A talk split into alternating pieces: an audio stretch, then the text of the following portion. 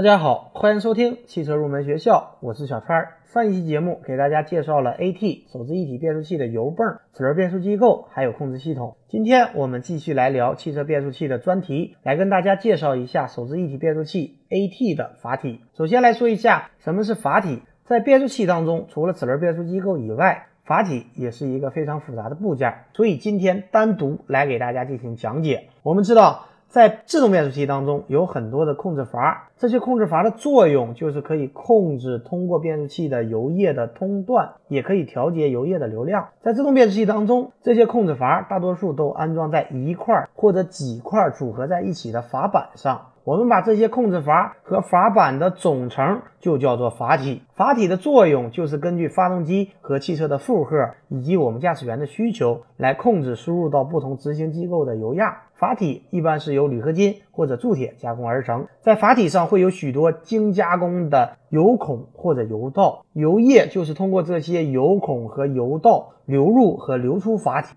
通过一个或者多个控制阀就可以控制流经油道和油孔的油液。大家听起来可能比较抽象，下面我们就展开来讲，给大家逐一介绍一下自动变速器上的几个关键的控制阀。第一个，来给大家说一下主调压阀。主调压阀的作用就是把变速器油泵输出的油压调节成主油压。从名称上我们可以看出，主油压是自动变速器最基本、最重要的油压。这个主油压的作用就是用来驱动离合器和制动器的结合，同时也可以建立和调节其他油压。自动变速器主油压不正常，会造成液压系统的其他油压也不正常，从而会影响到变速器的正常工作。主油压过高或者过低都是不利的。在上一期节目当中，我们讲过，变速器的油泵是由发动机进行驱动的。因此，油泵的泵油量和发动机的转速成正比。发动机转速高，泵油量多，主油路压力高，而主油压高会增加油泵消耗的功率。另外，主油压高也会导致在换挡时产生很大的冲击。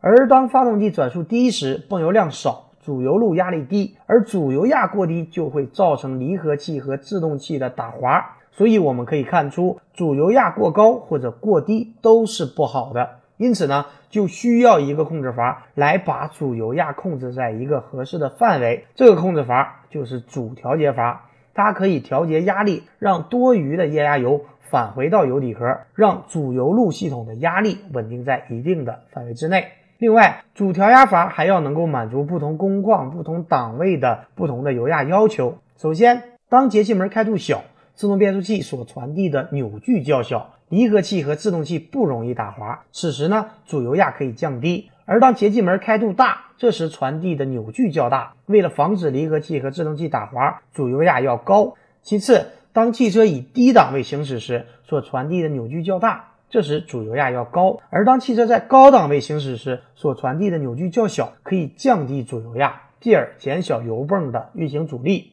最后是倒档时的主油压，由于倒档使用的时间较少。为了减小自动变速器的尺寸，倒档的执行机构一般做的较小，摩擦片的数量也较少。因此呢，为了防止打滑，此时主油路的压力要比前进档时有所提高。总结来讲，在不同的工况下，对主油路的压力的要求也不同。而主调压阀的作用就是让主油压控制在一个合适的范围之内。第二个，我们来说一下和主调压阀对应的次调压阀。次调压阀的作用就是调节液力变矩器使用的油压，以及调节润滑变速器内其他旋转部件的油压，使得这两部分压力与发动机的功率和车速保持一致。这就是次调压阀的主要作用。说过了次调压阀，我们再来说一下自动变速器上的两个重要的控制阀：节气门阀和速控阀。之前我们讲过，自动变速器提供换挡操作有两个很关键的信号，也就是发动机的负荷和车速。而在液压控制系统当中，这两个信号就是分别由节气门阀和速控阀来提供的。节气门阀的作用就是调节与发动机负荷相关的负荷油压。节气门阀受到发动机加速踏板的控制，随着节气门开度大小的变化而改变输出油的压力。它的输出油压与节气门开度成正比的关系。当节气门开度较小时，节气门阀输出的油压也小；当节气门开度大时，输出的油压也大。而当节气门开度保持不变时，输出的油压也保持不变。然后就是速控阀，速控阀的作用就是为自动变速器换挡控制提供一个随车速变化的控制油压。当车速提高时，速控阀输出的油压也增大；当车速下降时，速控阀的油压也降低；当车速维持稳定时，速控阀的油压也维持在一定的值不变。这里给大家介绍一下什么叫做双极式速控阀。双极是指低速区和高速区具有不同的工作特性，这就使得自动变速器在低速区和高速区具有不同的换挡规律。这样做有什么好处呢？在低速区，由于速控阀油压随车速的变化较大，从而使汽车起步以后可以及时的由低档升至中速档，防止由于升档过迟而使发动机转速较高而增加油耗；而在发动机高速区，由于速控阀油压随车速变化较小，从而使汽车由中速档升至高速档之前有足够的加速时间，防止过早升档而影响动力。这就是双极式的速控阀。接下来给大家介绍一下换挡阀。换挡阀是一种液压控制的两位换向阀，它有两个工作位置，可以实现升档和降档。一般来讲，换挡阀右端作用着来自于速控阀的速控油压，左端作用着来自于节气门阀的节气门油压和弹簧的弹力。当右端的速控油压作用力低于左端节气门油压作用力和弹簧的弹力之和时，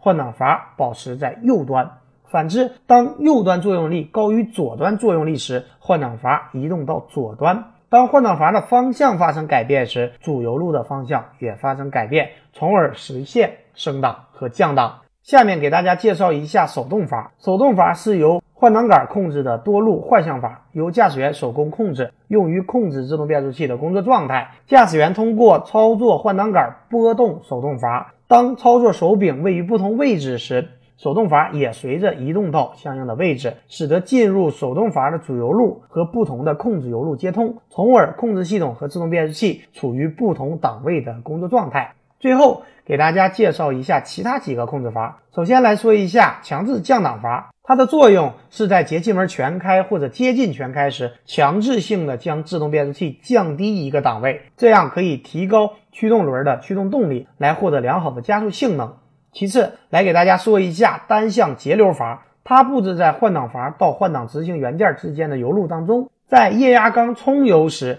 产生节流作用，而在泄油时不产生节流作用。这样做的好处就是油压在建立时速度减慢，而泄油过程加快，这样就可以使自动变速器结合平顺柔和，而分离又可以迅速彻底。说过了自动变速器上的这些控制阀，这里给大家补充一下自动变速器的换挡规律。相邻两排档间自动换挡点的各个参数之间的关系，我们就把它叫做换挡规律。自动挡一般是按照加速踏板的开度和车速中的一个或两个参数来进行控制，保证车辆的良好的牵引性能和燃油经济性能。但是这里大家注意一点，即使是在控制参数相同的情况下，升档和换挡的时刻也是不同的。降档的时刻要比升档的时刻要晚，也就是有延迟。这个现象我们就把它叫做换挡延迟。那么为什么要设置换挡延迟呢？这样做的好处就是它可以保证换挡自动控制的稳定性。